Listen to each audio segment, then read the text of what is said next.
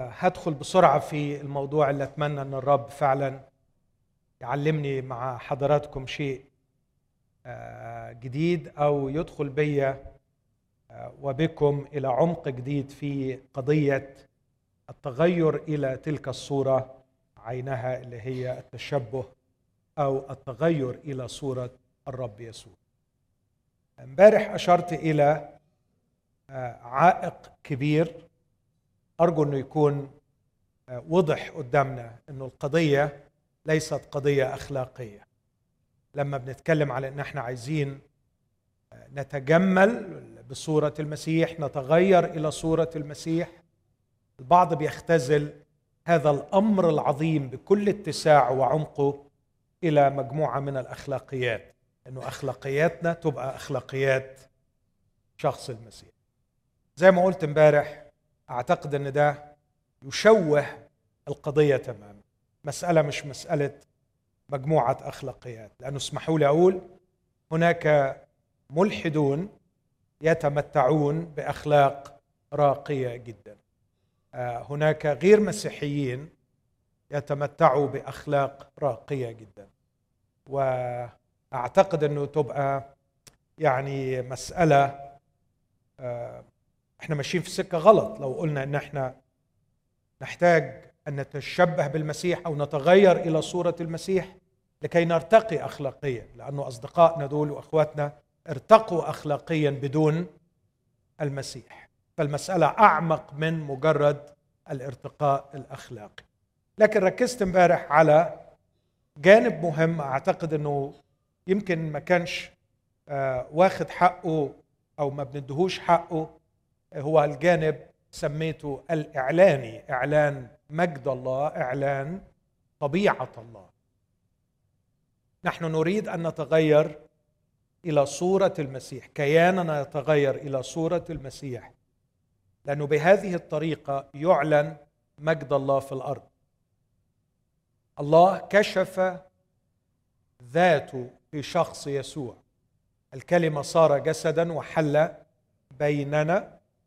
ورأينا مجد الله رأينا طبيعة الله رأينا شخصية الله من خلال شخصية الرب يسوع.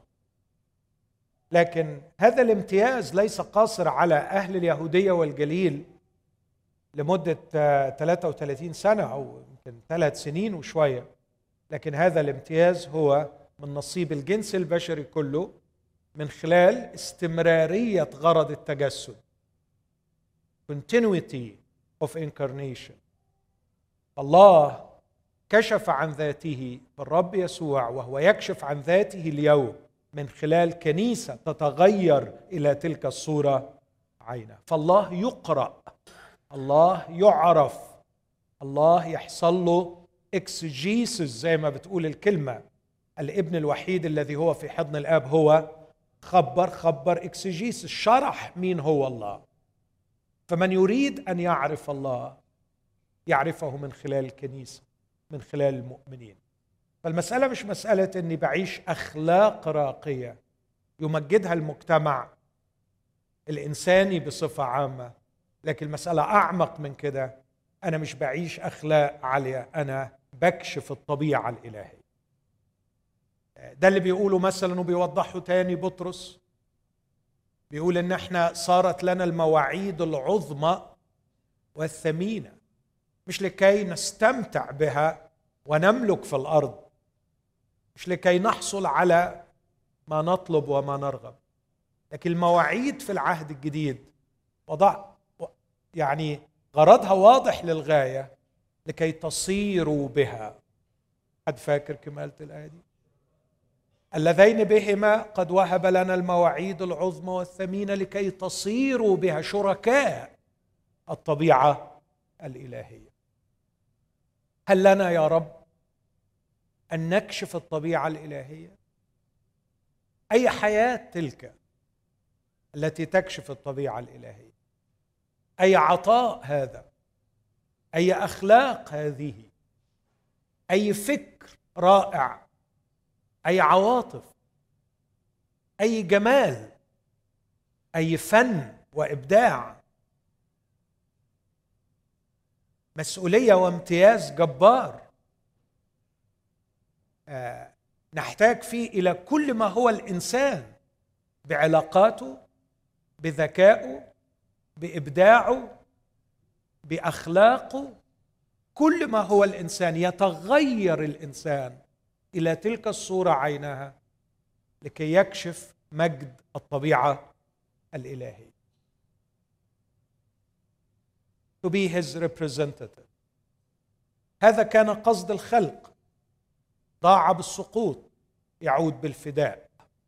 وبعمل الروح القدس يسترجعنا الله إلى تلك الصورة عينها لكي نكون شركاء الطبيعة الإلهية ونمثل الله ونكشف للملائكة مش بس للعالم.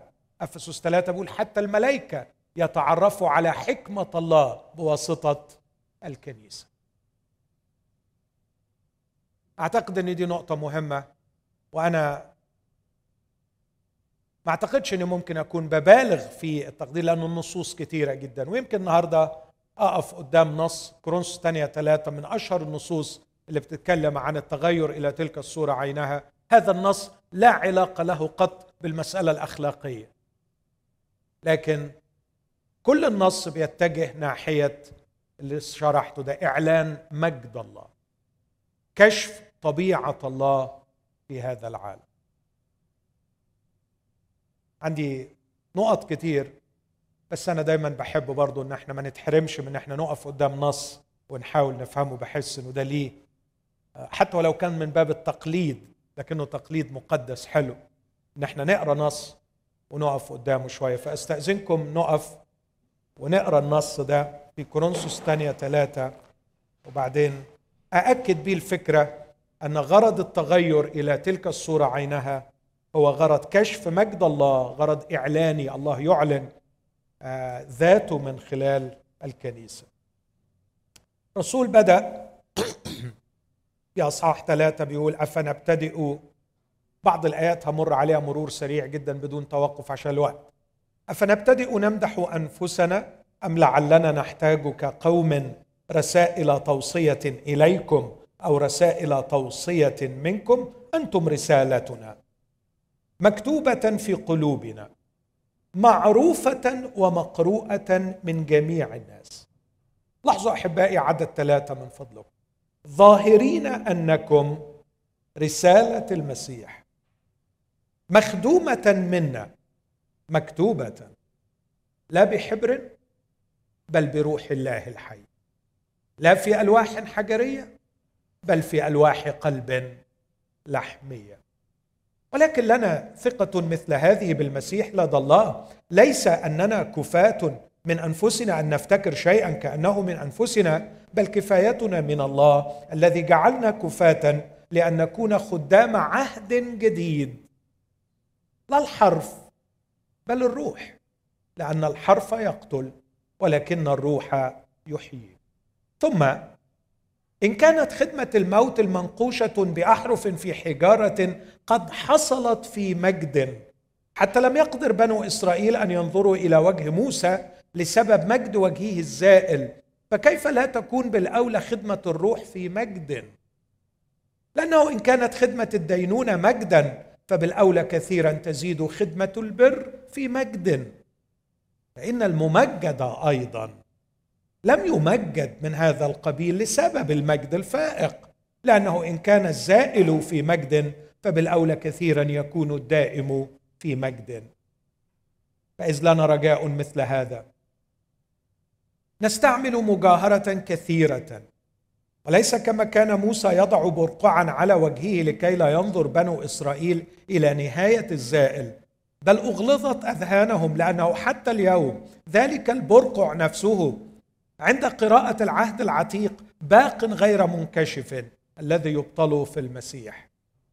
لكن حتى اليوم حين يقرأ موسى البرقع موضوع على قلبهم ولكن عندما يرجع إلى الرب يرفع البرقع. وأما الرب فهو الروح. حيث روح الرب هناك حرية.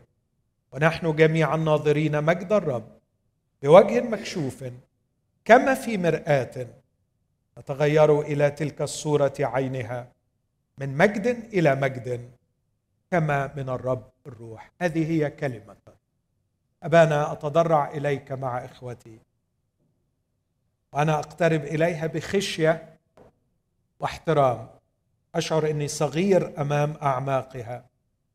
لكن أتكل على روحك القدوس كما صلى عبدك أخي. لكيما يعطيني فهما أشرك فيه إخواتي. فاتعزى معهم بالإيمان المشترك إيمانهم وإيماني. في اسم المسيح أبي استجب. آمين.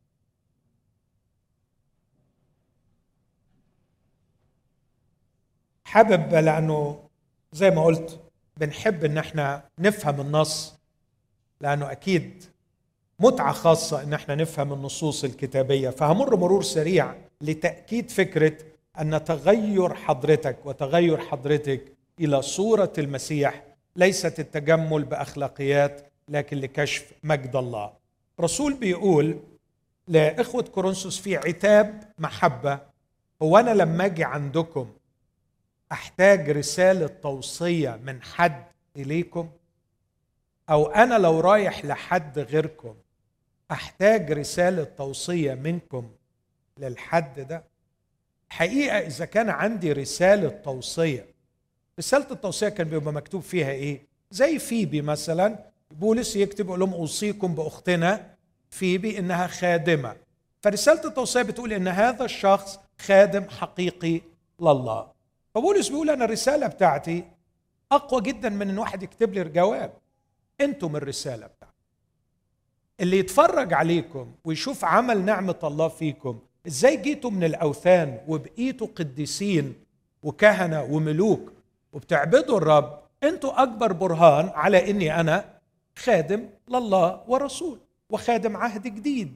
بكتب وبخدم على الروح القدس اللي بيكتب مش في ألواح حجرية زي موسى لكن في ألواح قلب لحميه ومش بيكتب بحبر لكن بيكتب بالروح القدس. فاللي يتفرج عليكم ككنيسة ويعرف إنكم من عشر سنين كنتوا بتعبدوا الأوثان في نجاسة وشر واليوم عايشين كهيكل الله المقدس أعتقد إن دي أكبر رسالة توصية بالنسبة لي. أنا مش محتاج رسالة توصية أنتوا رسالتنا. وده اللي بدأ بيه.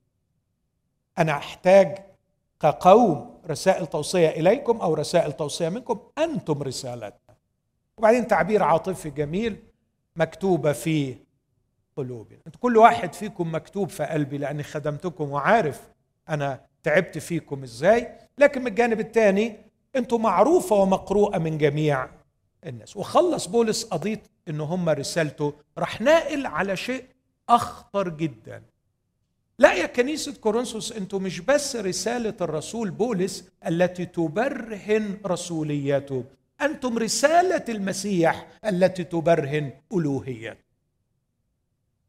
دي نقلة خطيرة جدا. خدوا بالكم أحبائي من الأمر ده. عدد اثنين هم رسالة بولس أنتم رسالتنا.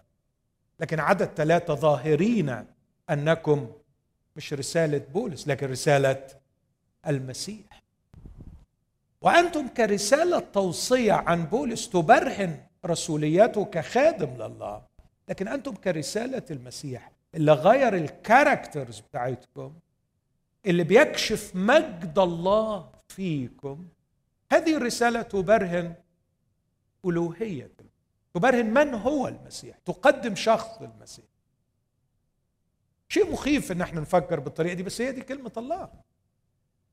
أنتم رسالة المسيح. يعني تهيألي المفروض إن المؤمنين بعد عدد اثنين يقولوا يا يا بولس أنت حطيتنا في موقف صعب جدا. إحنا بقينا رسالة التوصية بتاعتك. إحنا لازم نكون كويسين عشان ما نديش انطباع سيء عن عن بولس. لكن بعد عدد ثلاثة يقولوا يا جماعة لازم نشد حيلنا أكتر علشان ما نديش انطباع سيء عن مين؟ لأنه بولس بيقول لنا إن أنتم مش رسالتي أنا لكن أنتم رسالة المسيح. فالمسيح عندما يقدم أوراق اعتماده للعالم إنجاز لي أن أستعمل هذا التعبير ليقول للعالم من يكون المسيح؟ هو يقدم الكنيسه المتغيرة إلى تلك الصورة عيناه التي لا تقدم مستوى أخلاقي راقي عاشوه ملحدين عاشوه غير مؤمنين لكن يقدموا طبيعة الله صلاح الله قداسة الله. بر الله. تصوروا؟ اسمع مثلا الآية الرهيبة دي. جعل الذي لم يعرف خطية خطية لأجلنا لنتمتع ببر الله. نصير نحن لنصير نحن بر الله فيه. فمن يريد أن يرى معرض بر الله من يريد أن يعني يشاهد بر الله يشاهده في الكنيسة. من يريد أن يشاهد مجد الله له المجد في المسيح في الكنيسة في المسيح. من يريد أن يعرف حكمة الله. عمال أقول أنا في الكنيسة في الكنيسة. ما بتكلمش عن أحجار ما بتكلمش عن method of worship طريقة عبادة. ما بتكلمش عن tradition ما بتكلمش عن تعليم بتكلم عن characters شخصيات تغيرت إلى تلك الصورة عينا حكاية out of this context. بس أعتقد إنها تقرب الفكرة. صديق عزيز بيشتغل في مركز الدكتور مجدي يعقوب في أسوان فبيحكي لي حكاية غريبة. بيقول لي واحدة جاية تزور تعمل صحفية فلقيت العامل بتاع النظافة في المركز آه، أنيق جدا نظيف جدا أنتوا عارفين عمال النظافة في مصر بيبقى شكلهم إيه للأسف. بس لقيته نظيف جدا أنيق جدا بيعمل عمله باجتهاد جدا. الصحفية سابت الدكاترة وسابت الإداريين وراحت عملت حوار مع عامل النظافة. وبتقول له أنت مهتم بعملك بهذا الشكل. قال لها علشان خاطر عيون البروف سموه البروف هناك. عشان خاطر عيون ال prof علشان الناس لما هتيجي تدخل المعهد هنا أنا عنوان لل prof. عامل النظافة بيقول لها كده. فلو أنا ما كنتش كويس ده هيرجع على ال prof. فانا ما أحبش ابدا الراجل العظيم ده أشوه صورته. الراجل حس إنه جزء من منظومة تعطي يعني reputation أو سمعة لهذا الأستاذ اللي تعب وضحى وبنى. فبيشتغل كويس علشان خاطر الراجل. تخيلوا لما الرسول يقول أنتم رسالة المسيح. أنتم رسالة المسيح. مقروءة ومعروفة بقى لو معروفة ومقروءة من جميع الناس. طبعا معروفة ومقروءة دي بتحتم علينا كمؤمنين الانتشار في المجتمع. وتحتم علينا إن إحنا نكون ريدابل أحيانا يجي لك ملف على الكمبيوتر بس ما تقدرش تقرأ مغلق. You cannot open it. في بعض المؤمنين يعيشوا وسط زملائهم في العالم 15 سنة زميله ما يعرفش عنه أي حاجة. فهو مؤمن بس unreadable. ما بيتكلمش. ما يفتحش بقه. ما يناقش ما يحاورش. ما يدعوش لبيته. ما يزورهوش في أزمته. ما يشتركش معاه في فرحه أو في ضيقته. ده عكس الكلام ده. الرسالة دي المفروض إنها تكون مقروءة معروفة ومقروءة من جميع الناس. إحنا بندخل بيوت بعض بس ما بندخلش حد بعيد بيتنا. نشكر رب ملناش علاقة غير بالمؤمنين بس. إحنا ما بنعاشرش غير المؤمنين بس. بس المسيح كان يأكل ويشرب مع ما أعرفش كان بيشرب إيه. أكيد مش كوكا. بس كان يأكل ويشرب مع العشارين والخطاة. ظاهرين أنكم رسالة المسيح. أنتم ظاهرين أنكم رسالة المسيح. بعدين هنا بقى يبدأ يجي الدور بتاع الخادم. وده اللي حاولت امبارح يعني أوضحه واللي أتمنى إني أعيشه واللي أتمنى إن كل الخدام يحطوه في ذهنهم.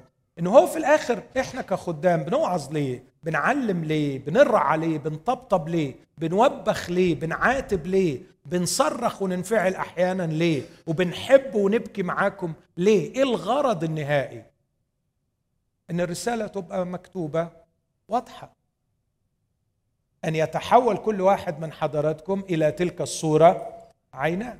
وتبقى جريمة مني كخادم إذا كنت أقف علشان أوعظ وأعلم ليحولكم أعضاء نشطين في كنيستي أو أعضاء عاملين في طائفتي.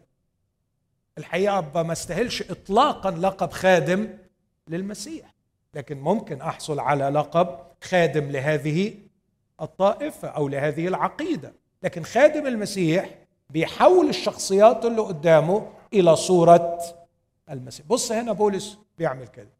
واعتقد امبارح شفنا التعبير الجميل بتاعه. يا اولادي الذين أتمخض بكم أيضا إلى أن يتصور المسيح فيكم. هنا بيقول إنه أنتوا ما الرسالة مخدومة منا. وأول ما قال الكلمة دي ابتدى يسترجع منظر موسى في العهد القديم في خروج 34 بس ما تجيبش النص خلينا في النص ده.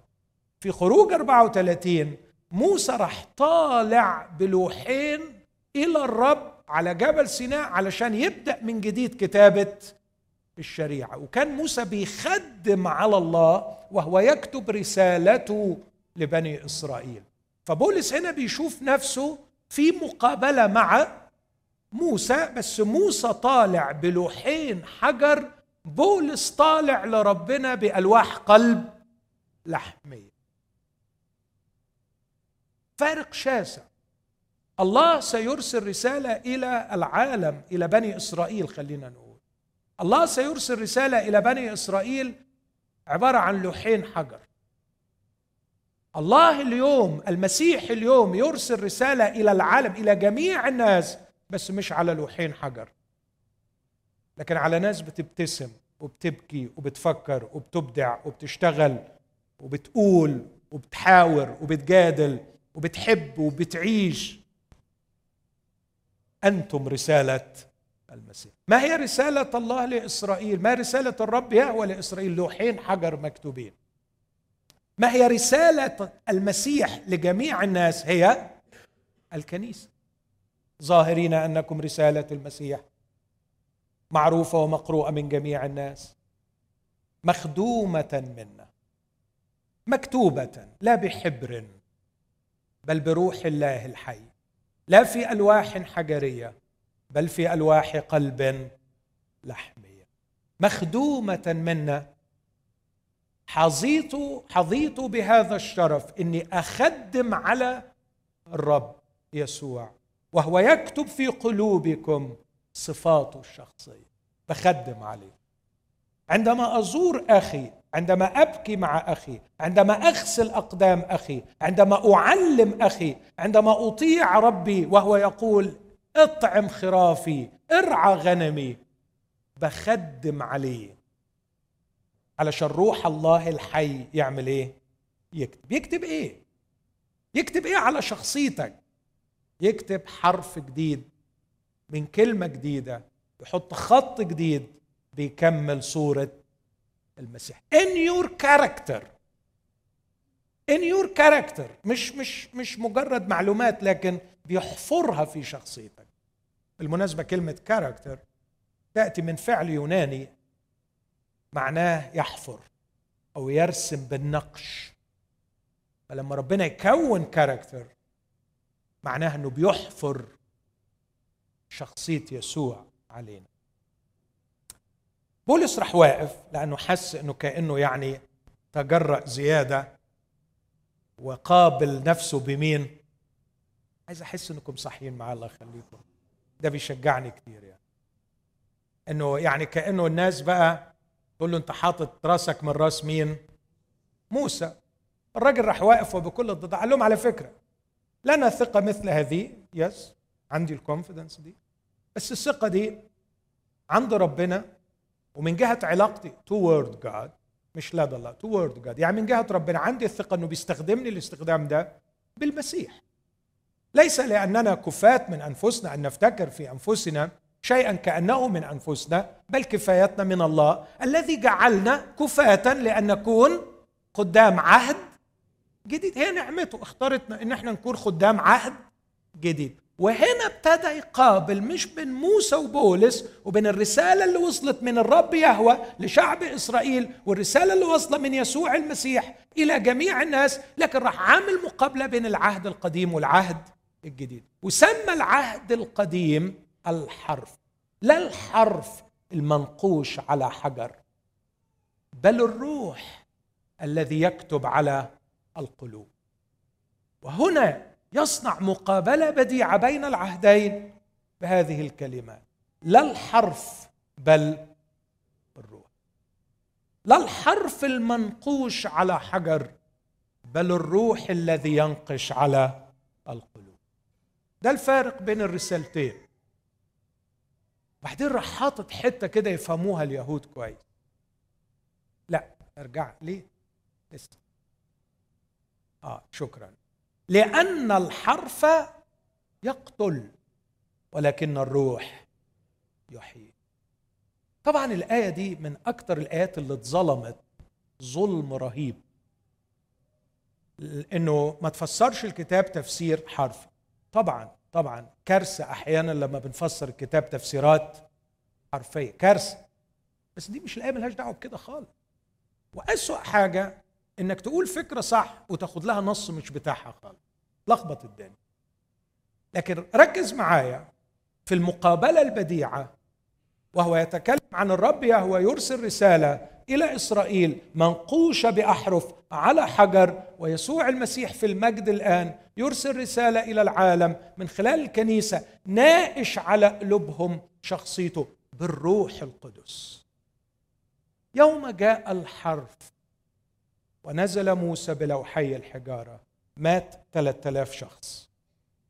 ويوم جاء الروح في يوم الخمسين حي 3000 شخص. وأنا لا أعتقد إن هذه مجرد صدفة. عندما جاء الناموس كان الاحتفال بقدوم الناموس حفلة موت. ليعلن أن الناموس جاء لكي يميت. وهو لغاية النهارده. الناموس بيعمل إيه؟ بيموت جميع الذين هم تحت الناموس هم تحت لعنة. الناموس لا يبرر. لو أعطي ناموس قادر أن يحيي لكان البر بالناموس. لكن الناموس مش جاي علشان يحيي.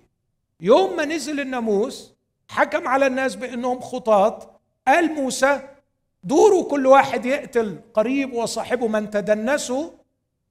فقتل في ذلك اليوم ثلاثة. لكن الروح جاء لكي يحيي. عندما جاء الناموس كان هناك احتفالية موت وسمع الصراخ الناموس يدين وبالعدل وبالحق. اللي رقصوا حوالين العجل يستاهلوا إيه؟ الموت. طب واللي صلبوا يسوع المسيح يستاهلوا إيه؟ خدوا غفران تخيل؟ تخيل؟ أهدي خدمة الروح القدس. أنتم قتلتم البار بأيدي آثمة. بس غريبة جدا الموعد هو لكم ولأولاد. توبوا تمحى خطاياكم. اعترفوا بخطاياكم دلوقتي. فاعترفوا بخطاياهم وتابوا. وقبل الرب في ذلك اليوم ثلاثة ألاف نفس واعتمدوا. هذا هو الفارق بين خدمة الناموس وخدمة الروح القدس. احتفالية حياة.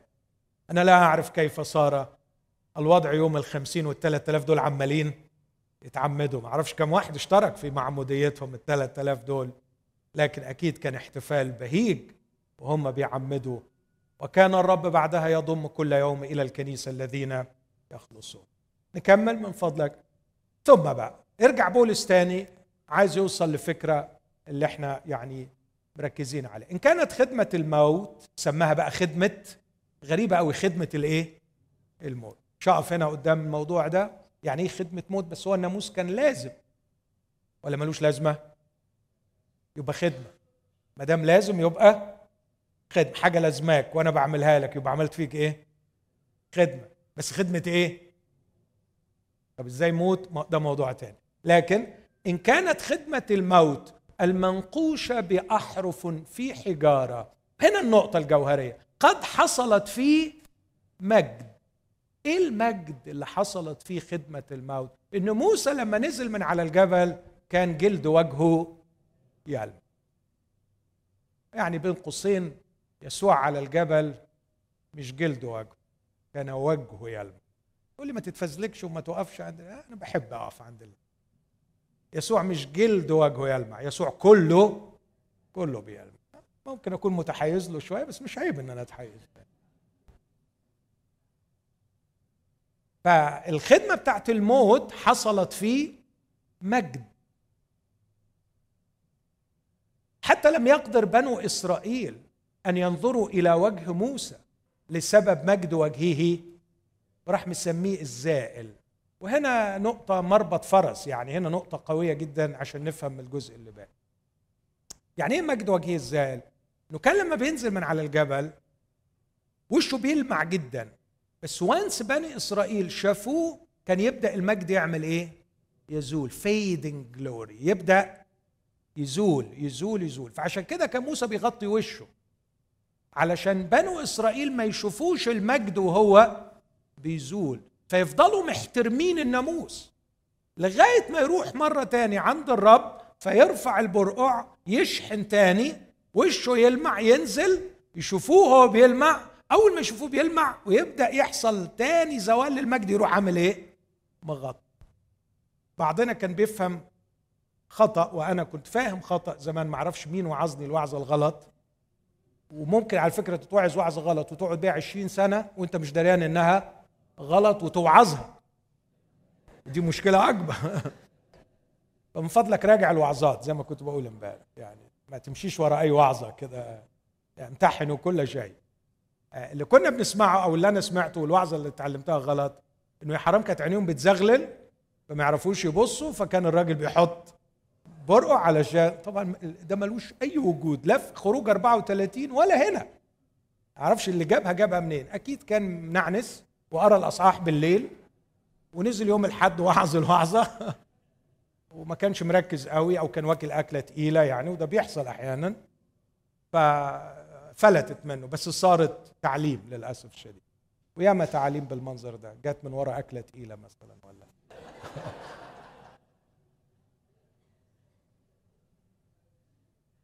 فلم يقدر بنو إسرائيل أن ينظروا إلى وجه موسى لسبب مجد وجهه الزائل من كتر الانبهار بالمجد. بس بص يقول إيه؟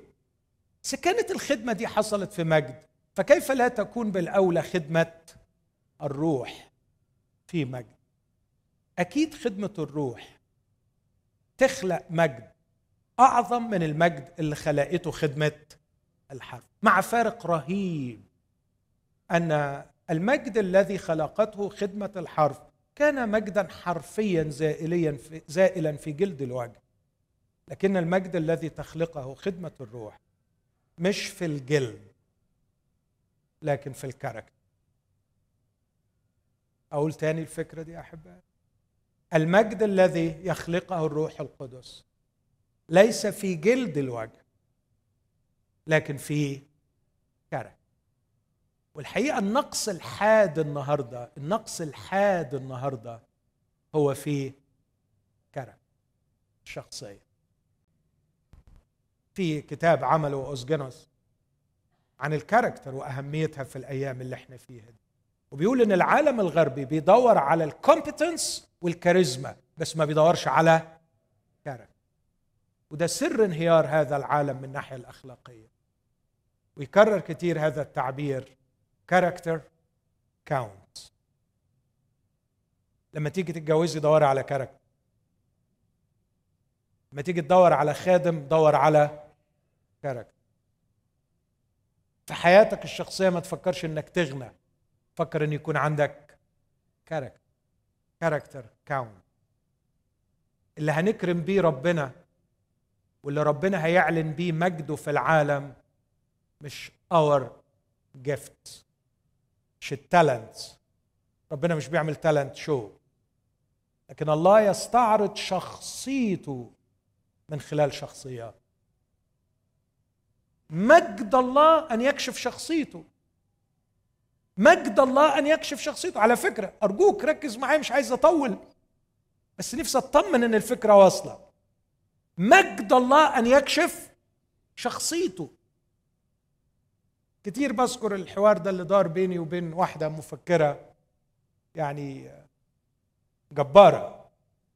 وقالت لي بي بي بي بي يعني بصريخ كده في نهاية الحوار حرام عليك اللي بتعمله. اترك له غموضه فعظمته تكمن في غموضه. قلت لها حرام عليك انت. أنا وانت عظمتنا تكمن في غموضنا. لأننا مملؤون بالعيوب التي نخشى أن تنكشف لكن هو عظمته في ان ينكشف لأنه ليس عنده ما يخجل منه. هو كله من جوه إبداع جمال. الذات الإلهية رائعة من الداخل فجمال الله مجد الله أن ينكشف. ينكشف. بس اسمعني أرجوك. مجد الشخصية الإلهية علشان ينكشف ما ينفعش ينكشف في شجرة ما ينفعش ينكشف في جبل. لكن محتاج إيه علشان ينكشف فيه شخص؟ شخصيات شخصيات. شخصيات بتبدع شخصيات بتفكر شخصيات بتسلك شخصيات بتحب شخصيات بتسلك شخصيات بتغضب صح وبتحب صح وبتنفعل صح. وبتتكلم صح وبتصمت صح وبتحزن صح وبتفرح صح شخصية محفور فيها الجمال الإلهي. دي الطريقة اللي ربنا بيعلن بيها ذاته في هذا العالم. أقف هنا وأقول علشان كده يا احبائي يا غاليين التغير إلى تلك الصورة عينها التغير إلى صورة المسيح ليست قضية أخلاقية. من قبل ما أجي بأسبوع كان ليا شرف أقعد مع شخصية عالمية لها اسمها الكبير أحتفظ باسمها. وبعدين آه، قعدت معاه عشان أكلمه عن الرب. بعدين لما رجعت مراتي وعيالي اتلموا حواليا قالوا لي قولوا قول لنا شفت إيه؟ قول لنا شفت إيه؟ قلت لهم شفت بالظبط كده. Updated version of the human beings. نسخة راقية جدا من الجنس البشري لا أعتقد أني قابلت في حياتي إنسان بهذا الرقي الأخلاقي والسمو الأخلاقي لكن غير مسيحي يعلن مستوى أخلاقي راقي لكن ما أقدرش أقول إنه يعلن الذات الإلهية. ما أعتقدش إنه يقدر ينحني ويغسل الأقدام. ما اعتقدش انه يقدر ياكل مع العشارين والخطاه ما اعتقدش انه يقدر يترك امرأة خاطئة في المدينة تلمسه. ما اعتقدش انه يقدر يحمل خطية كثيرين ويشفع بالمذنبين بالعكس بسبب جماله وكماله الأخلاقي يعرف يدين ويقول ده غلط. لكن ما يعرفش يتوحد مع الخطاة وينزل معهم إلى مياه المعمودية وكأنه واحد منهم. من أعلن المجد الإلهي هو يسوع المسيح. ليس لأنه كان صاحب أخلاقيات راقية مع إنه ما فيش أخلاق زي أخلاقه لكن لم يكن الأمر مجرد أخلاقيات. كان يسوع المسيح هو الابن الوحيد الذي في حضن الآب الذي خبر كشف شرح من هو الله. وهذه رسالتنا اليوم لا أن نعيش مستوى اخلاقي راقي لكن أن نعيش المسيح. والعالم في الحقيقة يحتاج إلى المسيح. العالم صحيح محتاج يشوف أخلاق راقية لكن على فكرة ممكن أخلاقنا الراقية تبعد الناس عننا ينفروا مننا. لكن لا أعتقد إنه لو أظهرنا المسيح أو عشنا المسيح هينفروا مننا بل بالعكس ممكن ينجذبوا إلينا. زي ما اتقال كان جميع العشارين والخطاة يدنون منه ليسمعوا.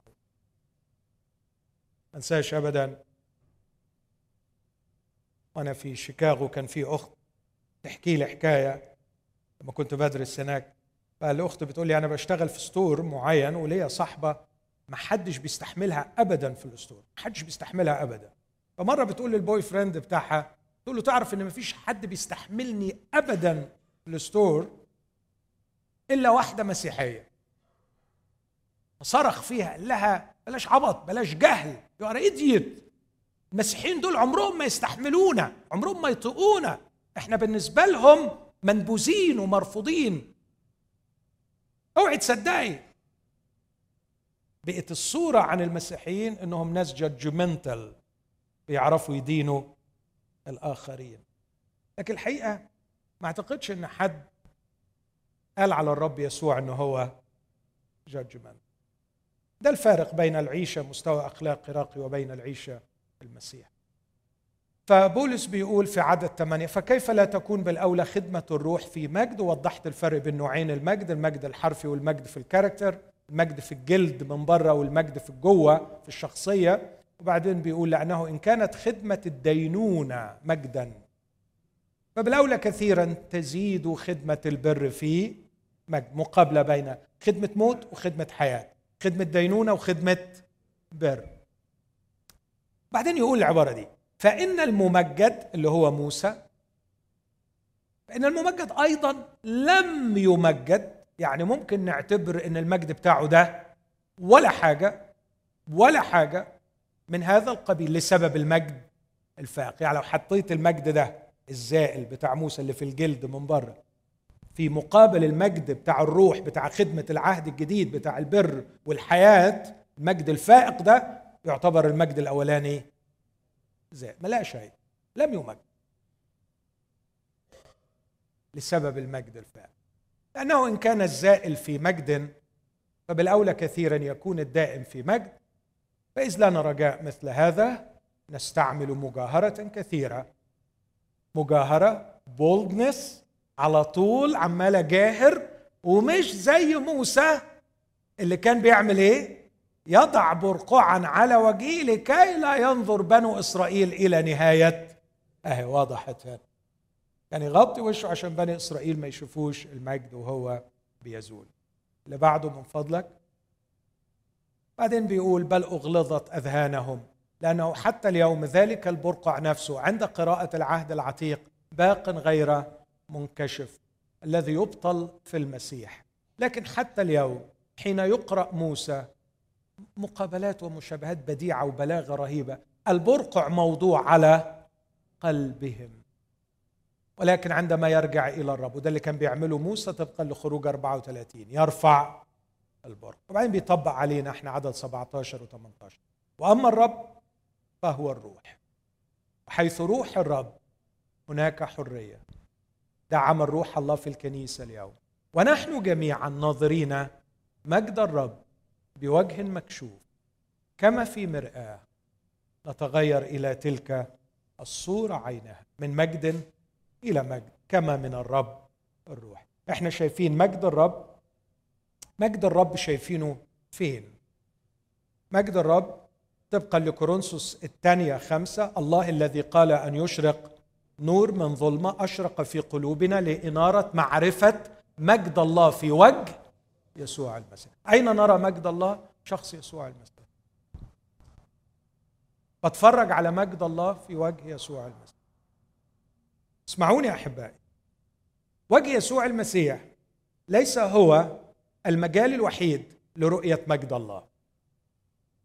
فنحن نرى مجد الله في الخليقة رايت السماوات تحدث بمجد الله. ونحن نرى مجد الله في الأعمال المعجزية وأعمال العناية التي يعملها الله معنا. فرأوا ومجدوا الله. بس لاحظوا رؤية مجد الله في الخليقة ورؤية مجد الله في أعمال العناية ترينا مجد أعمال الله.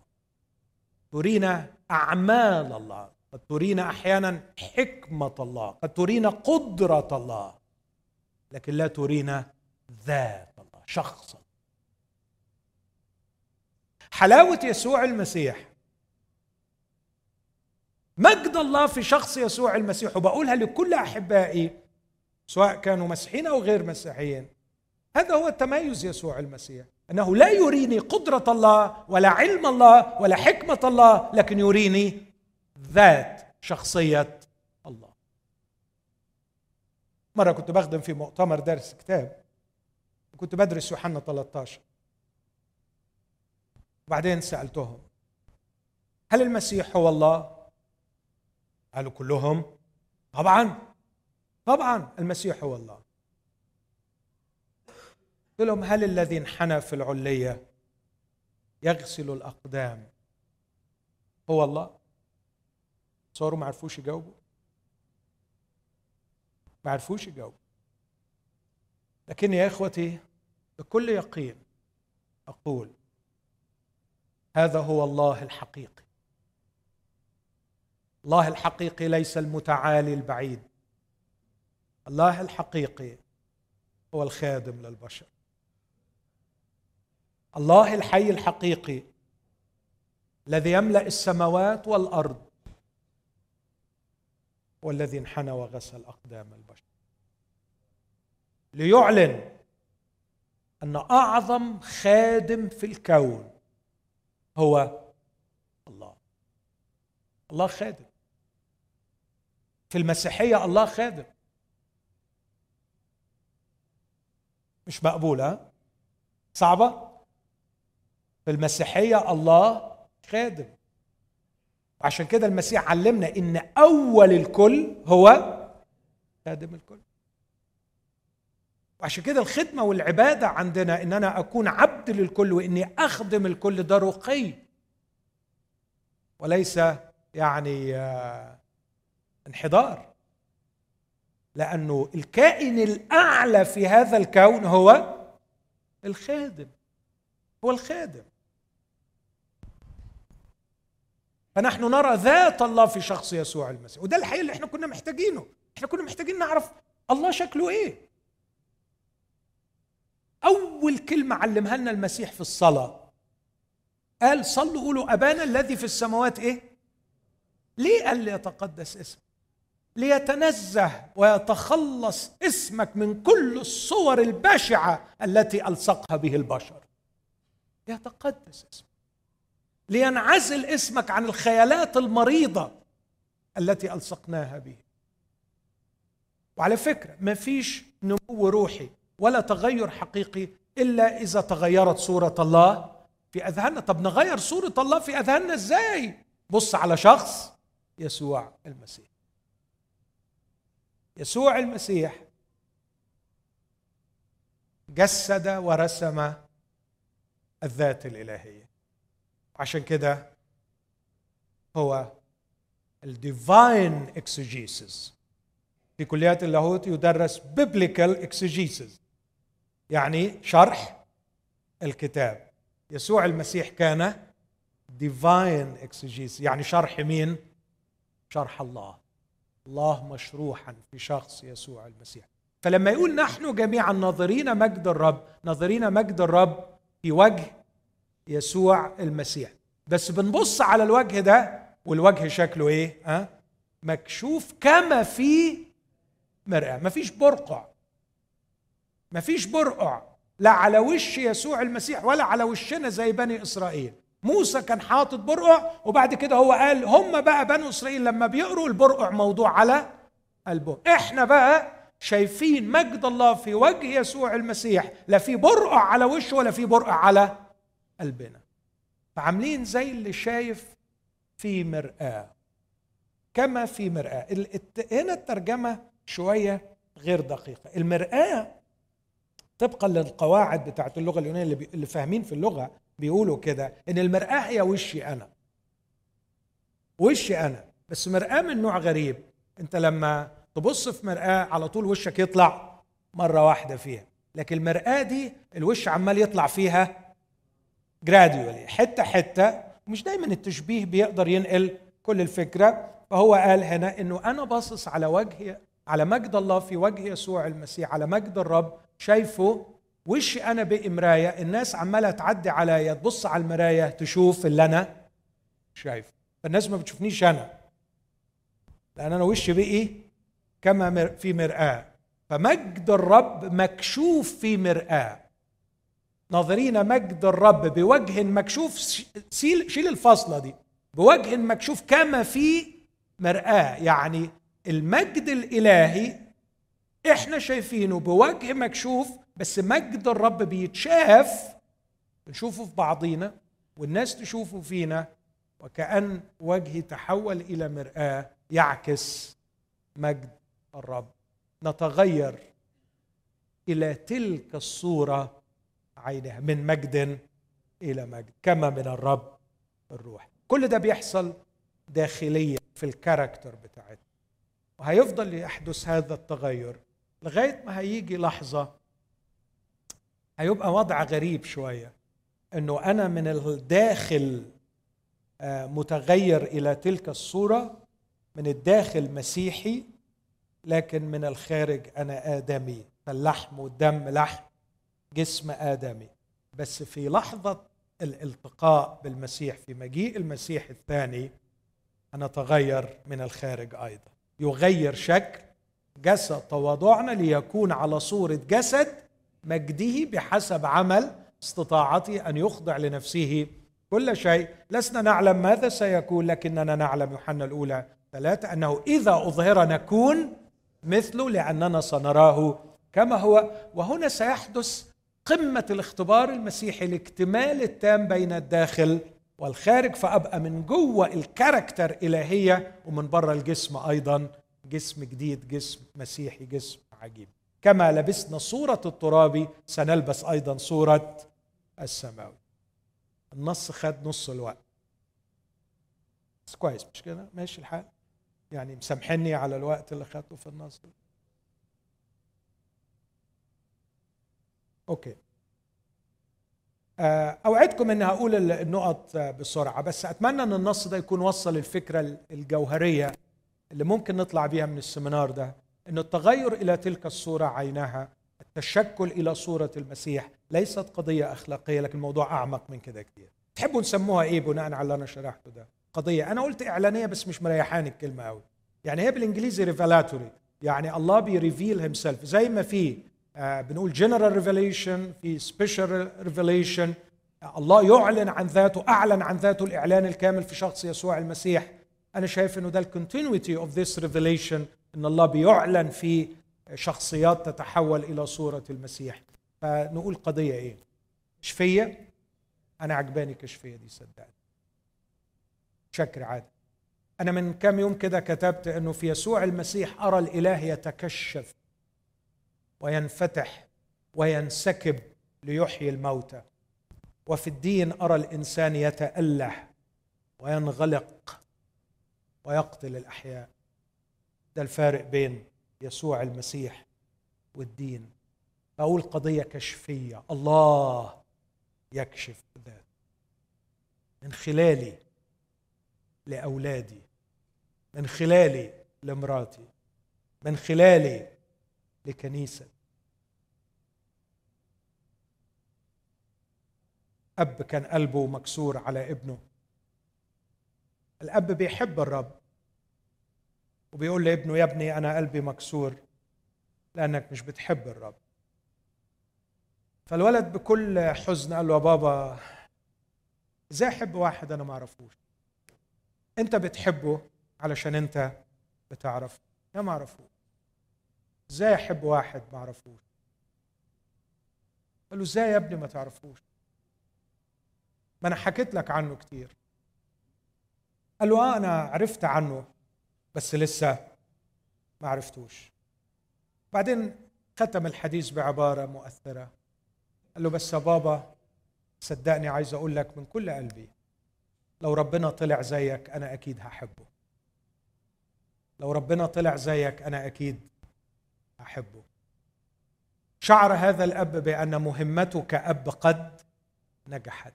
لأنه استطاع أن يمثل الله لابنه. والابن ده بعد كده عرف الرب. إخوتي الأحباء الله يتكشف.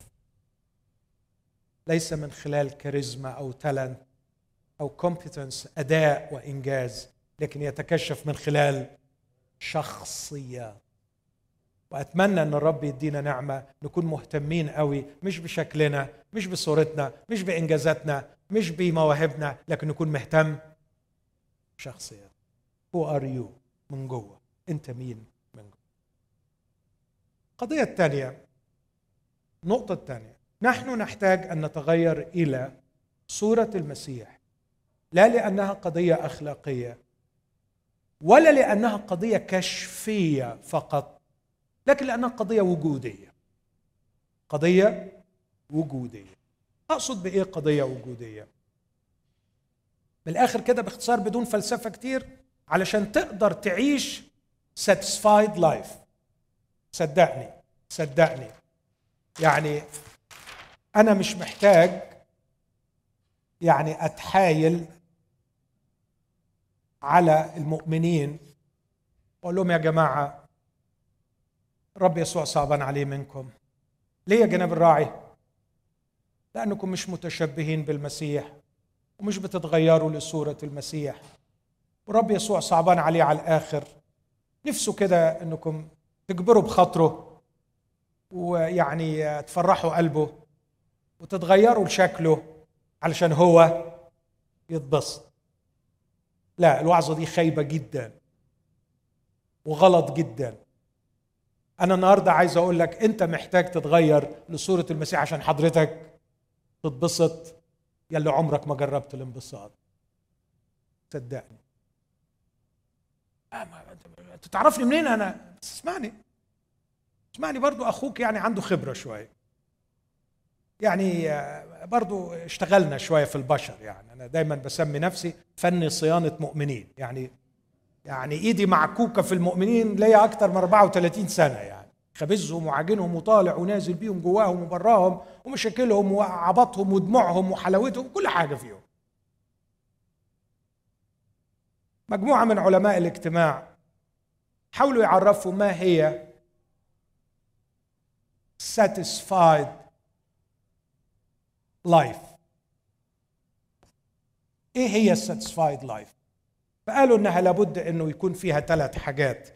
ثلاث حاجات دول الحقيقة أنا شفتهم في شخص يسوع المسيح بشكل رائع. وأنا إذا تغيرت لصورة المسيح معناها إن أنا هيبقى عندي satisfied life. إيه أول حاجة؟ قالوا clear identity تبقى عارف أنت مين. ويبقى الموضوع ده واضح جدا عندك. ما تبقاش يا حبيب قلبي متشحتف. متشحتف. طبعا إخواتي اللبنانية والسوريين والعراقيين مش هيفهموا متشحتف يعني إيه. أي واحد مصري يشرح للي جنبه. إذا عرف.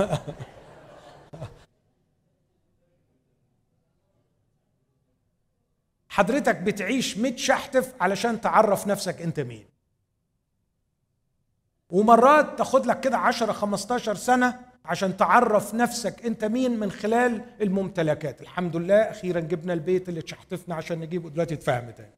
وأخيرا ركبنا السيارة اللي تشحتفنا عشان نركبها وأخيرا لبسنا اللبس اللي تشحتفنا علشان نلبسه. وأخيرا اتفسحنا في البلد اللي تشحتفنا علشان نتفسح فيها فالحمد لله أدينا امتلكنا. فنحن الآن نعرف من خلال ما نملك. والمفروض إن الناس تعرف اللي إحنا امتلكناه علشان يعرفوا إحنا مين. فبمناسبه وبدون مناسبة نتشحتف علشان نعرفهم إحنا عندنا إيه برضه يعني. يعرفون أنفسهم بما يملكون. فيصير ما يملكونه هو ما يعرفهم. تخيلوا؟ تخيلوا؟ we are defined بالحاجات اللي إحنا نملكها. فيصير ما نملكه أثمن منا لأنه هو اللي بيعطينا قيمتنا ويعرفنا. يا للحقارة يا للحقارة. البعض يحاول أن يجد ال identity بتاعته في إنجازاته فيما يفعله. ف دول مساكين. يعني بيعيشوا عبيد الإنجاز الإنجاز الإنجاز الإنجاز. وكل ما بيلاقي حد أنجز أكتر منه فهو في خطر في هو قليل.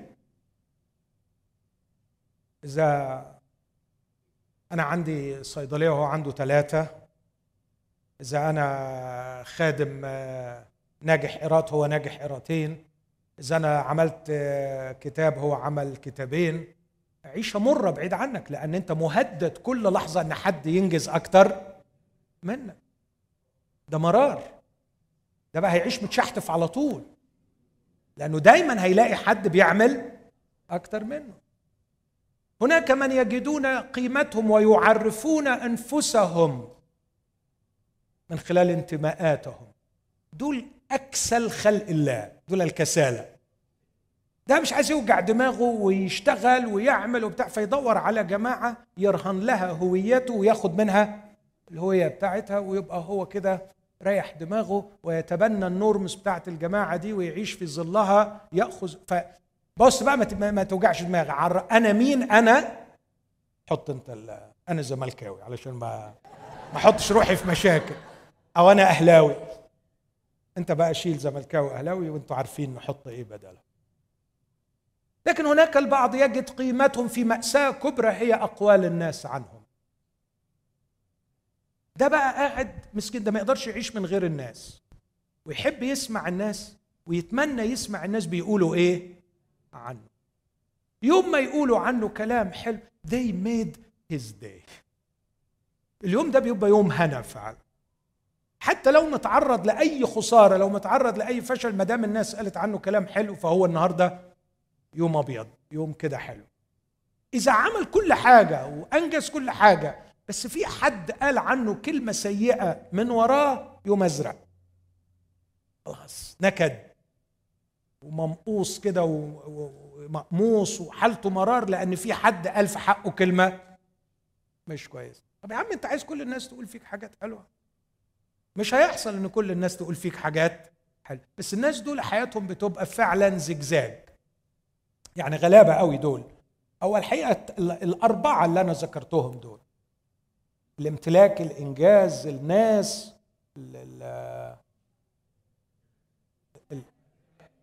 الانتماء. دول يعني لو رسمت حياتك من هنا لهنا هي الحقيقة كده كبيرة قوي. هي في الواقع كده ها؟ ولا مش واخدين بالكم إنها قصيرة؟ هي قصيرة قوي. بس يعني قصرت ولا طولت. تبص تلاقي الناس دي عايشة كده. لا يمكن دي تكون ساتسفايد لايف لا يمكن. اسمعني بقى. فحبيبي الغالي وعشقي وهوسي ووسواسي القهري يسوع المسيح. الشخص ده فعلا أحبه. أحبه لأنه يملى الدماغ. هذا الشخص لم يستمد هويته قط. الحقيقة من إنجازاته رغم إن إنجازاته ملهاش زي. ملهاش زي. لم يستمد قيمته من كلام الناس مع إنه سمع كلام ناس. رهيب. أنت هو المسيح ابن الله. مره قالت له طوبى للبطن الذي حمل. لا يا ستي طوبى اللي يسمعوا كلام الله. طب افرح يا أخي بيهم الكلمتين دول واشكر ربنا. وتعزى كده. اليونانيين يريدون أن يروك يا سيد وجايين من آخر الدنيا واليونانيين دول ناس محترمين وبيفهموا. ما دام الناس المحترمة بتفهم جاية تشوفك يبقى أنت عديت. قال لهم الآن تمجد ابن الإنسان. جاءت الساعة لكي أتمجد. مش إن اليونانيين يشوفوني إن حبة الحنطة تقع في الأرض وتموت. رهيب. رهيب. مش عايز أسرح في الحتة دي لأن لو دخلت فيها مش هطلع. بس لاحظ الموقفين دول. موقفين. جاء صوت من السماء. إمتى جه أول مرة صوت من السماء؟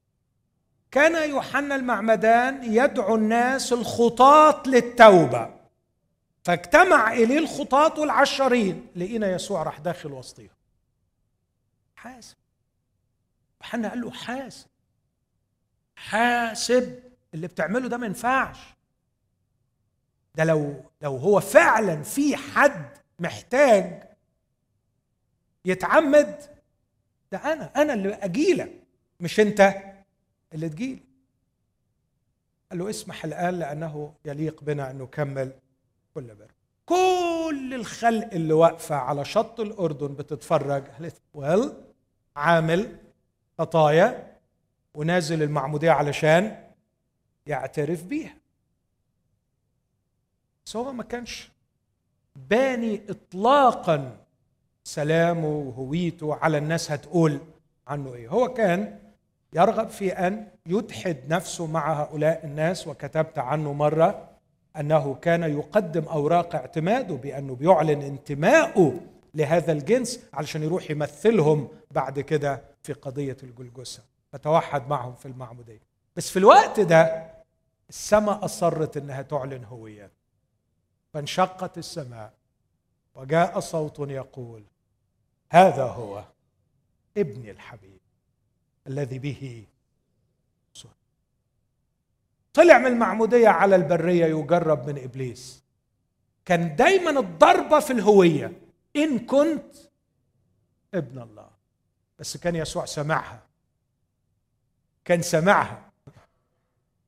لا يا مش عايز أقول يا صاحبي مش صاحبه. لا يا, لا يا جدع انت. العب غيرها. العب غيرها قوي قوي قوي قوي إن كنت ابن الله أنا لسه سامعها من أبويا السماوي. بيقول لي أنت ابني الحبيب. أنا مش مستني لما أنت تقولها ولا لما غيرك يقولها ولا لما حد يأكدها لي ولا لما حد يعلمهاني أنا سامعها من أبي. أبي أشرف من السماء وقال هذا هو ابن الحبيب. عندما تيقن من هويته ويعرف هويته من يكون كان على استعداد أن يدحر إبليس في البريه هويه satisfied life فاهم هو مين عارف هو مين. طب أوري لك مثل تاني مشهد تاني. يوحنا 13 برضه مسألة الهوية. هناك الهوية أساسية وال satisfied life أساسية للنصره على إبليس. هنا الهوية أساسية علشان تقدر تتمم الإرسالية. يسوع وهو عالم أنه من عند الله خرج. وإلى الله يمضي وأن الآب قد دفع ليده كل شيء. يسوع إذ كان قد أحب خاصته الذين في العالم. وهو عارف هو مين. قام عن العشاء. قلع ثيابه. أخذ من شافه نظر بها. صب ماء في مغسل ابتدى يعمل إيه؟ يغسل لما بيعمل أحقر الأعمال ما بتهزش نفسيته لأنه عارف هو مين. كان عنده اسمعني وده اللي بيقوله علماء الاجتماع clear identity مش مستني عمل معين يعمله ولا إنجاز معين ينجزه عشان يطمن هو كويس. وعارف هو مين. عندما أتغير إلى صورة المسيح أعرف أنا مين. وده أول شيء هاخده. دي قضية وجودية. بحط التعريف ده للإنسان بس للأسف هذا التعريف ضاع بالسقوط لكن يعود بالإيمان بالمسيح وعمل الروح القدس. إيه التعريف ده؟ بقول الانسان هو أيقونة الله الحية الممثلة له والحاملة لحضوره والعاملة معه لتحقيق مشيئته في عالم الشر حاضرا وفي الأبدية في عالم البر مستقبلا. ايقونه حيه أنا his representative بغسل رجلين his representative بعلم أعظم تعاليم his representative بعيش دوري كزوج his representative بعالج العيانين بتوع his representative who am I مش دكتور ولا أب ولا زوج ولا خادم. no no no دي أدوار بلعبها لكن ال identity أنا ابنه حبيبه. ابنه حبيبه خدني في حضنه وسمعني أحلى كلمة ورجع لي البطاقة المسروقة مني. ابني هذا كان ميتا معي في حضنه وتحت غمر قبلاته عادت إلي هويتي المسروقه والمسلوبه فعرفت من أكون وتاكد هذا بالخاتم في يدي والحذاء في رجلي الحله الأولى تكسوني. عرفت من أكون. فلا أنتظر قولا حسنا من البشر ولا انجازا معينا. إذا الله أعطاني إنجازات ساشكره عليها وأستخدمها لخير البشر. إذا قال الناس عني حسنا أو إذا قالوا عني سيئا سأخدم الرب بصيت رديء وبصيت حسن. إذا أنجزت أو إذا فشلت إذا كنت في فراش المرض أو على المنابر في كل الأحوال هذا لا يؤثر قط على هويتي لأني لا أستمد قيمتي مما أعمل لكن مما أكون ومن أكون أنا ابنه الحبيب. الذي عدت إلى حضني. لكن كمان satisfied life مش بس عايزة clear identity عايزة clear mission ده اللي بيقولوه الناس. حتى لو واحد ملحد لازم يكون ليه mission علشان يعيش satisfied life بس what's your mission إيه ال mission اللي ممكن تعملها؟ ممكن ال mission اللي تعملها يعني ما أعرفش فكر في ال mission اللي بتعمل كل واحد ليه mission لا أعتقد أن هناك أرقى من ال mission التي عاشها يسوع المسيح. من أكثر الكلمات اللي استعملها كان دائما يكرر كلمة أرسلني أرسلني أرسلني أرسلني. كان كان always عايش ان ميشن يوم من الأيام قالوا له ما تروحش أورشليم هيقتلوك. عندي مشن لازم أروح. يوم من الأيام راح للسامرة. كان عنده مشن في كل شيء عمله يسوع. كان يعرف أنه إن مش كان بيأدي رسالة. عشان كده كان فرحان. هو الشخص الوحيد اللي ممكن يتقال عنه الكلمة دي. في آخر يوم في حياته على الأرض رفع عينيه إلى السماء وقال العمل الذي أعطيتني لأعمل قد أكمل. mission اكمل أنا أظهرت اسمك للناس الذين أعطيتني من العالم لكن كمان بيقولوا إنه satisfied life تحتاج إلى frame of faith إطار إيماني قادر على أن يشرح لك مواقف الحياة المختلفة التي تمر بها. ودي واحدة من النقط اللي أنا بجادل بيها مع أصدقائي الملحدين إن ال frame of faith بتاعهم ما يقدرش يعمل explanation لحاجات كتيرة في الدنيا لا من ناحية المصدر ولا المصير ولا المعنى ولا الأخلاق لكن ال frame of faith في هذه الحياة المسيحية قادر على تفسير مواقف الحياة المختلفة. فرجوا على الرب يسوع في حواره مع تلميذي عمواس. أيها الغبيان بطيء الإيمان بطيء القلوب في الإيمان. كل ده كان مكتوب ده كان مكتوب ده كان مكتوب ده كان مكتوب. كل حاجة كانت مكتوبة. كان ينبغي أن يتم هذا كان ينبغي أن يتم هذا. عنده frame of faith كان يتحرك من خلاله فكان مطمئن تماما. كان بيعيش satisfied life لأنه في حياته كان يعرف أنها تسير طبقا للمكتوب. يدخل مجمع الناصرة يقول لهم اليوم قد تم هذا المكتوب في مسامعكم frame of faith بيفسر له المواقف. وهو متعلق على الصليب يقول أنا عطشان علشان يتم الكتاب. إذا هي قضية وجودية. عايز تعيش حياة سعيدة لابد أن نتغير إلى تلك الصورة عينة لغاية دلوقتي أنا وصلت الفكرتين دول أرجو أن هم يكونوا واضحوا أمين؟ قضية كشفية وقضية وجودية. أقول بعض الحاجات البسيطة لبكرة ونشتغل عليها بكرة أكتر. لكن بعد بكرة متأسف. الاجتماع الجاي يعني. إحنا إيه اللي معطلنا؟ في أدوات للتغير. الأدوات دي أنا أعتقد أكيد أدوات كتيرة ممكن حد يحط لسته غير اللي أنا بحطها دي. أنا مجرد بفكر معاكم من الاختبار البسيط بتاعي. لكن شايف إن الأدوات دي هي كالآتي. التعليم. الكتاب المقدس. الكنيسة. الألم. الروح القدس. الحاجات دي علشان إنتاج شخصية المسيح فينا اللي هي يتصور المسيح فيه أنا محتاج التعليم. ودي اتكلمت عنها امبارح كتير قوي. كلامي يمكن كان مش واضح قوي لكن أرجو إنه يكون وصل أي حاجة. إحنا عملنا إيه في موضوع التعليم؟ من وجهة نظري استبدلنا التعليم بالمعلومات. ودي كارثة العصر.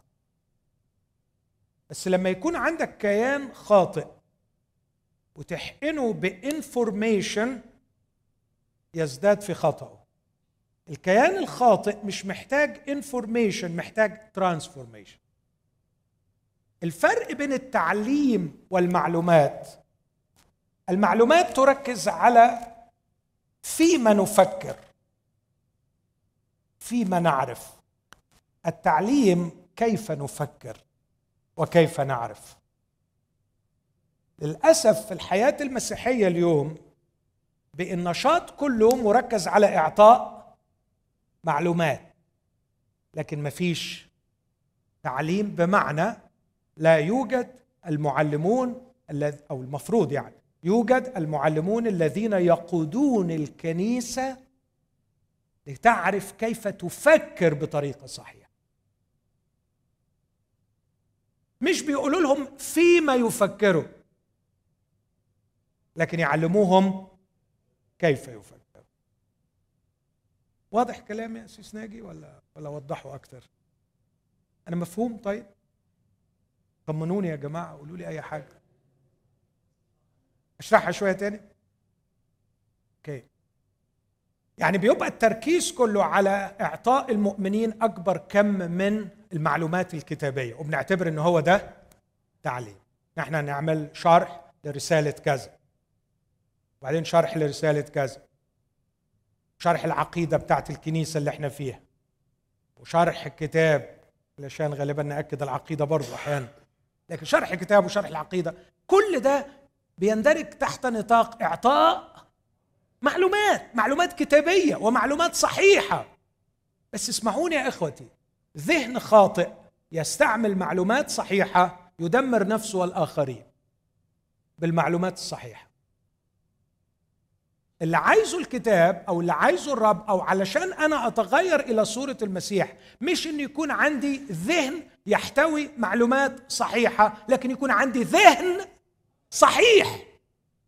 Healthy mind. وعشان كده الكتاب بيقول تغيروا عن شكلكم مش بتجديد أفكاركم.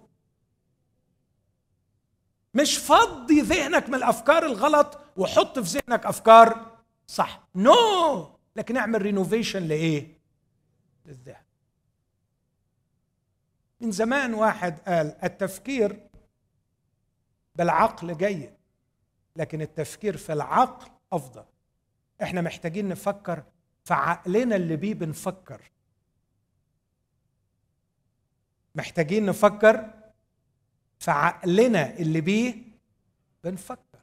بنفكر إزاي؟ مش بنفكر في إيه؟ كل الخناقات بين المؤمنين في الطوائف بسبب اختلاف المعلومات.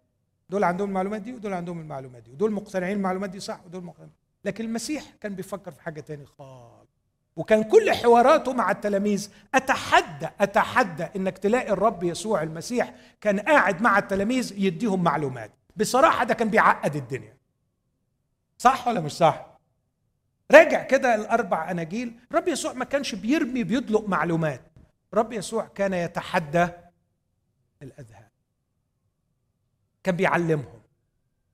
كان ياخدهم البحر ويدخل ويخلي البحر يهيج ويقوم ويسكت البحر.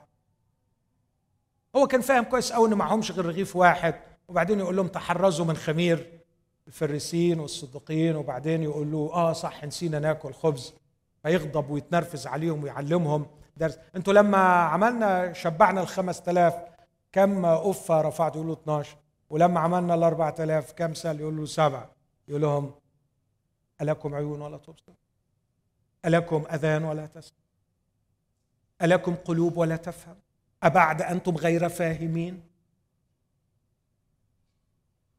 كان قصد الرب أنه يجدد الأذهان يغير الأذهان. عشان كده الرسول بولس في كورنثوس الأولى اثنين ما بيقولش نحن لنا أفكار المسيح لكن أما نحن فلنا فكر المسيح. الذهن as a tool. Tool of thinking. مش ريزرفوار مش مش مخزن للأفكار. أداة تفكير. التعليم بيهدف إلى تجديد الذهن. برضو إزاي؟ هي صعبة وفي آخر الوعظة بس ركزوا معايا. تركزوا معايا؟ هتركزوا بجد؟ هو إيه الذهن؟ الذهن هو الحاجة اللي بتتعامل مع الرياليتي. الحاجة اللي بتتعامل مع الواقع اللي أنت فيه. أنت بتحاول تتعامل مع الواقع. بتشوف الواقع ده ماشي إزاي وإزاي أنت تقدر تتعامل معه كل ده. فهمك للواقع واختراعك لطرق للتعامل مع الواقع كلها عمل مين؟ الذهن. إحنا بنشوف خلل الذهن بحجم اقتراب الشخص من الواقع. الخادم الأمين ده كان بيعمله بولس. ياخذ المؤمنين ويقول لهم على فكرة الواقع ليس هو فقط هذا العالم لكن الواقع هو أبعد من هذا العالم. علشان كده يقول لهم لا تشاكلوا هذا ده. لا تتركوا أذهانكم تجعلكم to conform ال reality دي لأن ال reality دي مش هي ال reality في reality تانية.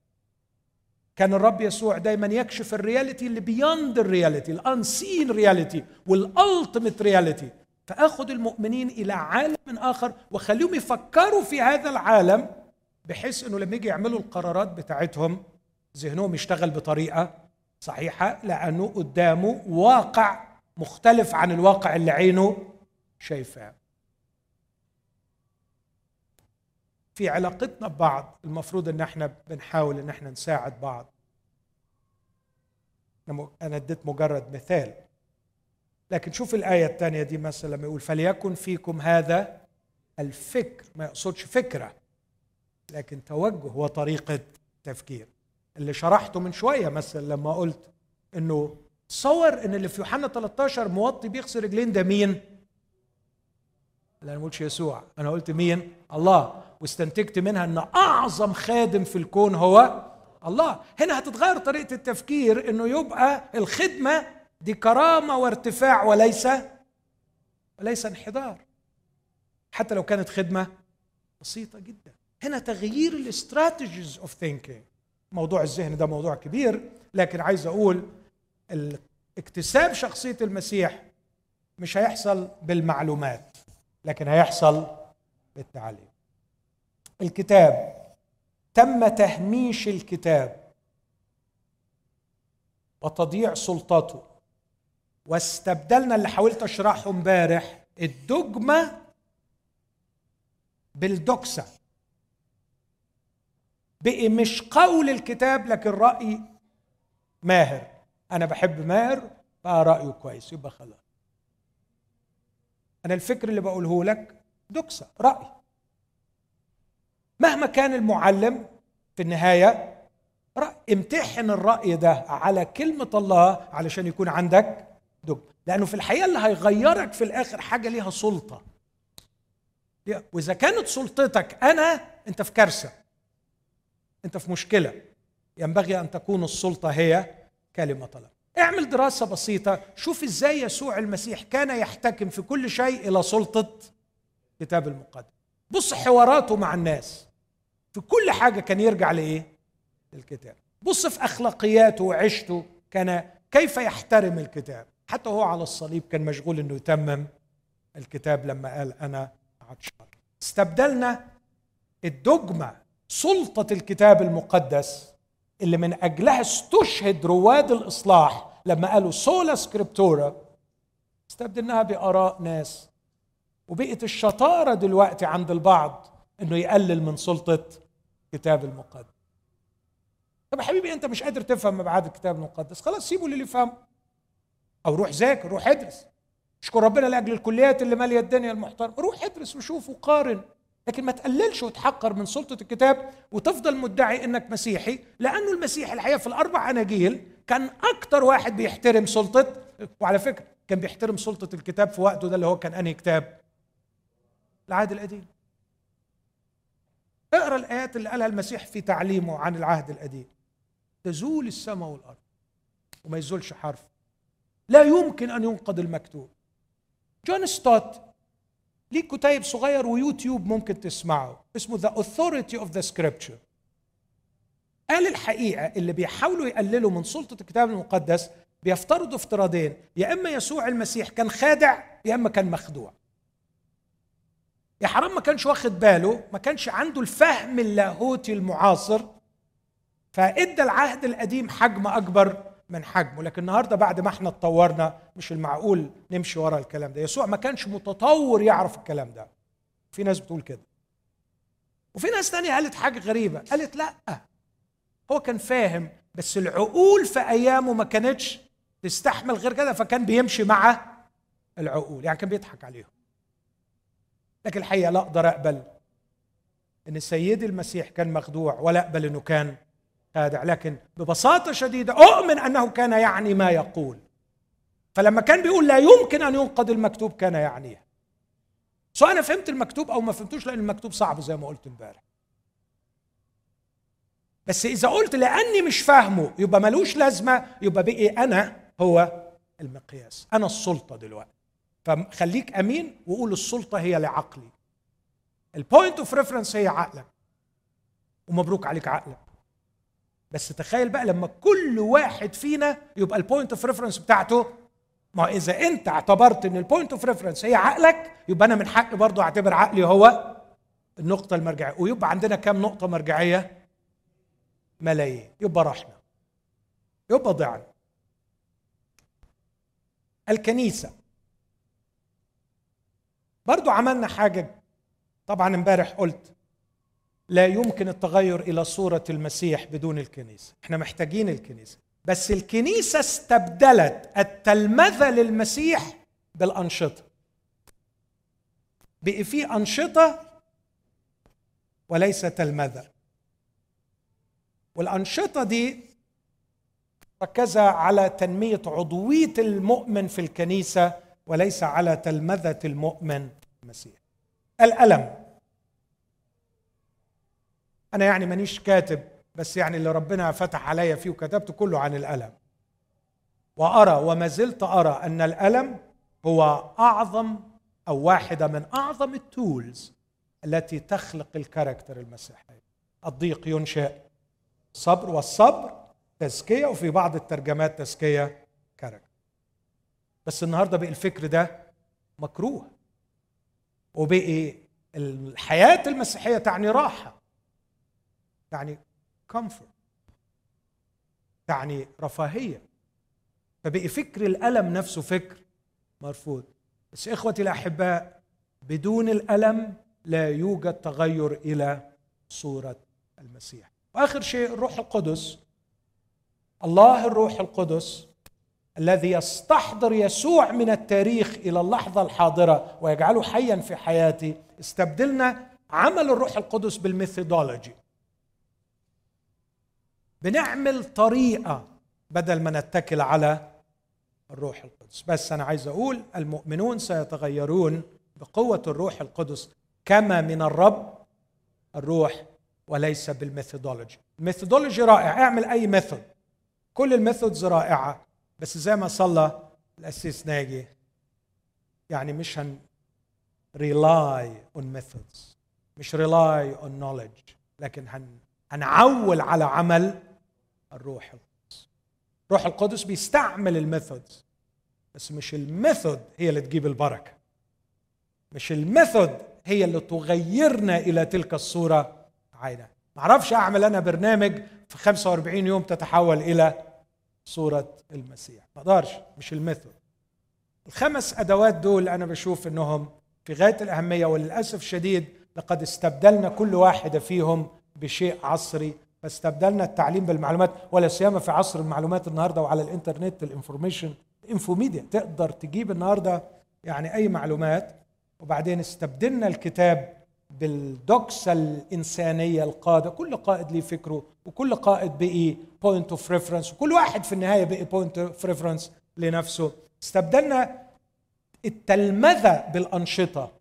بقينا بنعمل أنشطة بدل ما نركز على أنه كل مؤمن في الكنيسة يتحول إلى تلميذ ليسوع. وتلميذ ليسوع يعني follower of Jesus يعني بيتبع يسوع.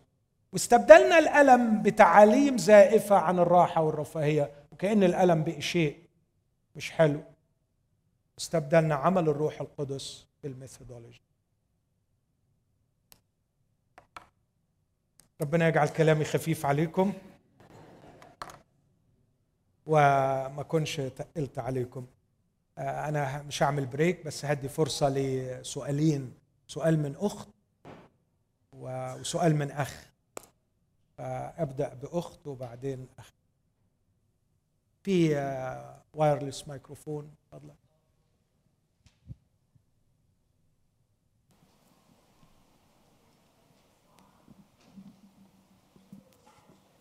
ممكن الأخت ترفع إيدها؟ لو ما رفعتش ايدها اسألي راجلك في البيت بقى وانت حر. طيب الأخ آه اتفضلي. ممكن بس تدينا بصورة عملية إزاي إحنا بنكون صورة الله؟ يعني كلام حلو بس إزاي إحنا بجد نعيشه في أشغالنا في بيوتنا بصورة عملية؟ يعني أعتقد لو عايز أقول بسرعة ركزي في خلوتك الشخصية على إنك تغيري ذهنك وتغيري طريقة تفكيرك. ف وأنت بتقري الكتاب اطلبي من ربنا مش تاخدي معلومة من الكتاب لكن إنه يغير طريقة تفكيرك في الأمور. آه، حاولي تقري الكتاب بصورة أعمق شوية. وأنت بتقري كلمة ربنا قولي له يا رب غير طريقة تفكيري آه، لو تلاحظي حضرتك بعض العظات اللي بوعظها بركز فيها أكتر قوي على إنه آه، إن كلمة الله ليها برسبكتيف مختلف عن اللي إحنا متعودين عليه. فدوري إن ربنا يغير في حياتك الشخصية آه، من من من خلال الكلمة ده كخلوة فردية. لكن أتمنى إنه في الكنيسة وأثق إن الكنيسة هنا تفعل هذا وأتمنى كل الكنائس تعمل كده إنه التعليم يكون منهج لتغيير وتجديد الأذهان وليس لإعطاء معلومات. يعني بقول إحنا مش أفضل من المسيح كخدام. الرب يسوع في الأناجيل الأربعة سأل 240 سؤال. سوزي كانت بتحكي لي النهارده لما درست ماجستير للقيادة في مصر كل المجموعة اتصدمت صدمة كبيرة من الأستاذ لأنه قعد يسأل يسأل يسأل يسأل فواحد احتد عليه في الآخر قال له فين بقى؟ فين الكلام؟ إحنا جايين عايزين ناخد كلام يعني. ادينا بقى المعلومات اللي هنشتغل بيها يعني. نفس الموقف تعرضت له لما عملت أول مدرسة في مصر. الشباب كله عايز إجابات عايز كلام. حين أنا كنت عامل منهج إنه نطحن الدماغ علشان الدماغ تعرف تفكر يسوع المسيح في الأربع أناجيل سأل 240 سؤال. أنا عديتهم سؤال سؤال. وما كانش بيجاوب. نادرا ما كان بيجاوب. مرات كان يقول لهم صراحة ولا أنا أجيب أنا مش هرد عليكم. روحوا دوروا. أما قرأتم روحوا راجعوا اللي قريتوه. الغريب جدا إن ال 240 سؤال 80 سؤال منهم كانت أجوبة أسئلة. يعني يتسأل فيجاوب بسؤال. إيه إيه الفرق بين السؤال والإجابة؟ الإجابة آه تتحول إلى مخزون عقلي. السؤال يستثير العقل لكي يفكر. فإحنا محتاجين كمنهج في الكنيسة ان إحنا نغير أسلوب التعليم. يبقى عندنا تعليم مش إعطاء معلومات. وان إحنا نحترم سلطة الكتاب ويكون ده ال point of reference ونتواضع. هي عايزة شوية تواضع. نحترم سلطة الكتاب. وبعدين في الكنيسة الرب يدينا نعمة. عمرنا ما هنقدر نستغنى عن بعض عشان نتغير. بس ما يكونش البرامج أنشطة لكن تلمذة احترام الألم والاستثمار فيه طريقة جيدة. الألم أعظم فرصة للتغير بدل كره الألم بقينا عندنا دلوقتي رد فعل واحد وحيد للألم. يا رب حوش. يا رب طلعنا منه. مش يا رب غيرني من خلاله. واللي بيوعظ كده دلوقتي كأنه يعني ما عندوش إيمان. الروح القدس هل نؤمن بقوة الروح القدس؟ بحضور الروح القدس. آه, آه بنؤمن بالروح القدس إنه يعمل أعمال معجزية لكن الحقيقة كلام في الكتاب المقدس عن الروح القدس إنه يخلق فينا شخصية المسيح أكثر من إنه يعمل أعمال معجزية. ما نكرش الأعمال المعجزية للروح القدس والتي عملها ويعملها لكن الاكثر وممكن أقعد ساعة أوعظ عن من من رسائل كثيره دور الروح القدس في خلق شخصية المسيح لدرجة اسمه روح المسيح. لأنه بيخلق شخصية المسيح. آه، بكرة أو يوم الأحد هتكلم أكثر عن العوائق الثقافية. هتلاقي في عوائق ثقافية في الغرب وإحنا جايين كمان بعوائق ثقافية من الشرق. أقول لك على ثلاث عوائق. هنا بيركزوا على الكومبتنس والكاريزما. الناس اللي بيوصلوا هنا الناس اللي بينجزوا والناس اللي ليهم كاريزما. فمن غير ما تدري تحس إن الحياة المسيحية كده برضه. ننجز نعمل حاجات يبقى عندنا موهبة. جايين ما إحنا من الشرق التركيز كله على الإيمج مش على الكاركتر. صورتنا قدام الناس يقولوا علينا إيه الناس؟ شكلنا قدام الناس منظرنا قدام الناس. اللي عايز يتغير إلى صورة المسيح لازم يكون عنده حذر من الثلاث حاجات دول. competence كاريزما وال image. دول against ال character. أنا مش هستثمر في الصورة بتاعتي لكن أنا عايز أستثمر في الشخصية بتاعتي. يعني أتمنى إن تكون دي بعض الوسائل العملية. سؤال من أخ. تفضل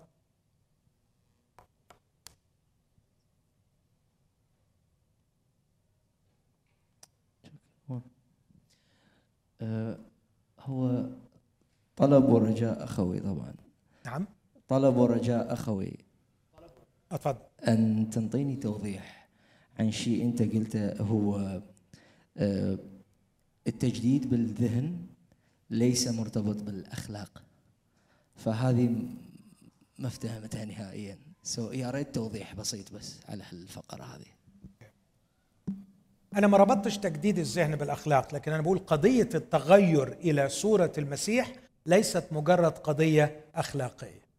آه يمكن يوم الحد برضه هتكلم أكتر عن مفهومنا للأخلاق لكن مبدئيا آه تغير كل الشخصية وليس مورال كود يعني عارف اعمل وما تعملش ده الصح وده الغلط. التغير إلى صورة المسيح مش إنه يبقى عندي لستة أقول ده هعمله علشان المسيح كان بيعمله وده مش هعمله عشان المسيح ما كانش بيعمله. كده بقي moral code يعني يعني كده أخلاقيات لستة أخلاقيات. لكن التغير إلى صورة المسيح هو تغير الكيان كله كله بعواطفه بمشاعره بعلاقاته مش مجرد قضية أخلاقية. اشكركم جدا. ارجو من القسيس ناجي إنه يجي يصلي لنا ويختم لنا الفرصة.